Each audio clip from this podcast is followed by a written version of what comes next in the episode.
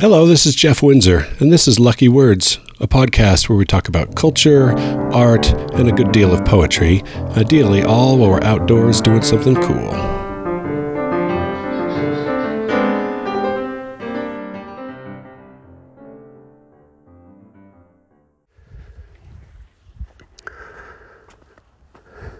Just a note if this sounds lousy or just different, because I'm recording it on my phone.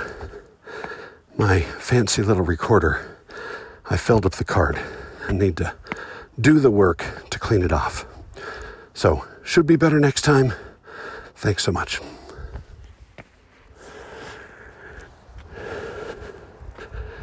Today is the 13th of April, 2023, and I am just coming off of the top of the Watchman Overlook in Zion National Park. After I parked the car and walked into the visitor center to get the stamp that I always try and get at a national park because I'm a nerd, it was a madhouse in there. I thought about buying a sticker for Kate and then thought, no way. I don't want to wait in these lines. I don't want to fight through these people. It was like a shopping mall, you know, two weeks before Christmas or something. It was bananas. And I thought, oh my goodness, this place is the worst. And so I walked out and headed for the first hike that I could find from the visitor center, which is the Watchman, which I've never done before. And at first it was quite crowded, lots of people on the trail. But as the trail continued to go up, the crowds got thinner and thinner and thinner. And by the time I got to the Watchman, I was able to sit completely undisturbed and practice a little watercolor painting, which needs a lot of practice.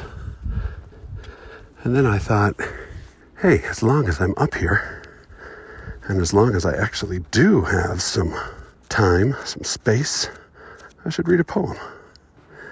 I'm going to read a poem by Sir Walter Scott, Innominatus.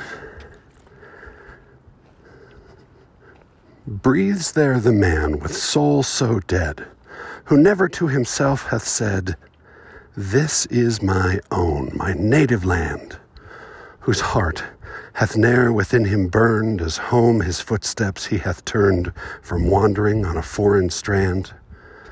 If such there breathe, go, mark him well. For him no minstrel raptures swell, high though his titles, proud though his name, boundless his wealth as wish can claim.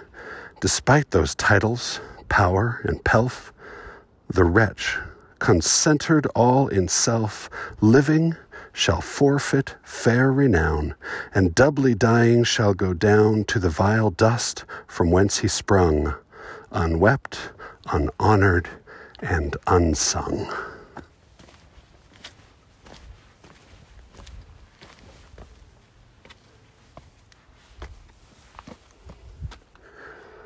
Scott doesn't usually make the list of great all time poets, but it's still a nice little poem, don't you think? Somebody who loves where he is from. He, of course, was proud of England, but I am not English. But I'm not sure that this really refers to nationality. I think this refers as much to the land itself. And that leaves me in something of an uncomfortable position. I was born in Southern California and raised going to the beach. But I don't live there now, and I don't really miss it. I do this podcast where I hike around, mostly here in Utah, but states adjoining. And this, to me, feels much more like home than California does. And I can't imagine moving back there.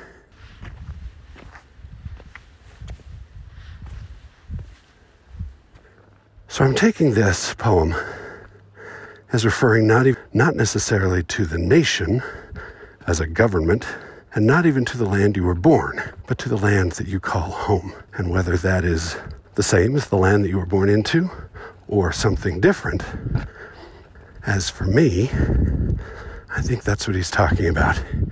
He's talking about loving where you live.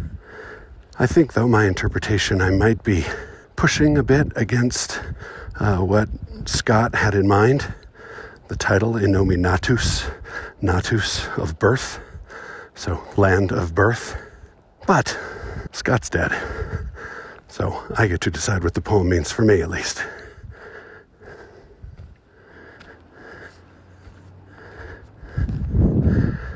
In this poem from Walter Scott, it's a pretty straightforward poem, one that doesn't require a lot of explication. But I will point out at least, you know, a couple of lines here. So he says, Does there any man exist who doesn't love his homeland? Who doesn't feel great when he returns home and says, Ah, yes, here I am back, back where I started, back, as he says, my own native land.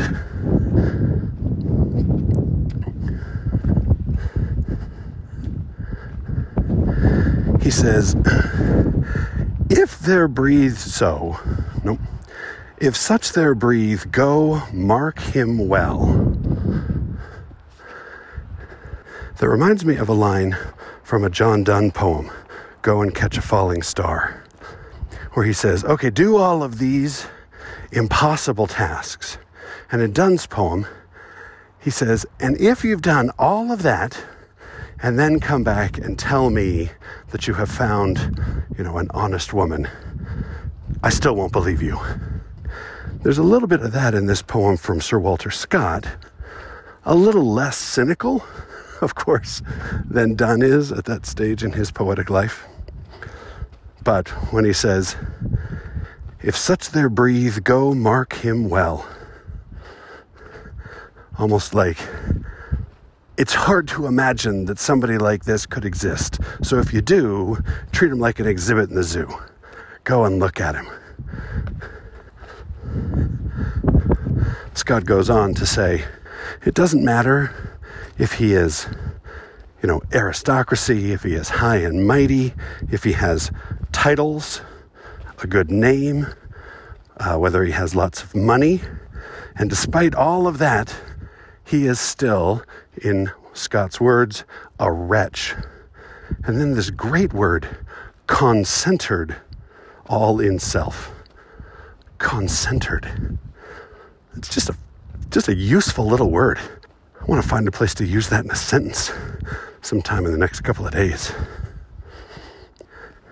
Scott continues that he will die twice, doubly dying, shall go down to the vile dust from whence he sprung and here, the f- most famous line in this poem unwept, unhonored, and unsung.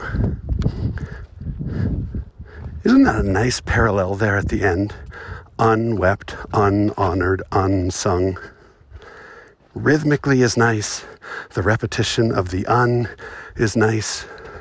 It does slow the poem down with the and in there.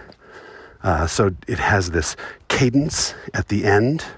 It just has a nice flow to it. So let's read it one more time. Innominatus by Sir Walter Scott. Breathes there the man with soul so dead, who never to himself hath said, This is my own, my native land whose heart hath ne'er within him burned, as home his footsteps he hath turned, from wandering on a foreign strand. If such there breathe, go, mark him well. For him no minstrel raptures swell. High though his title, proud his name, boundless his wealth as wish can claim.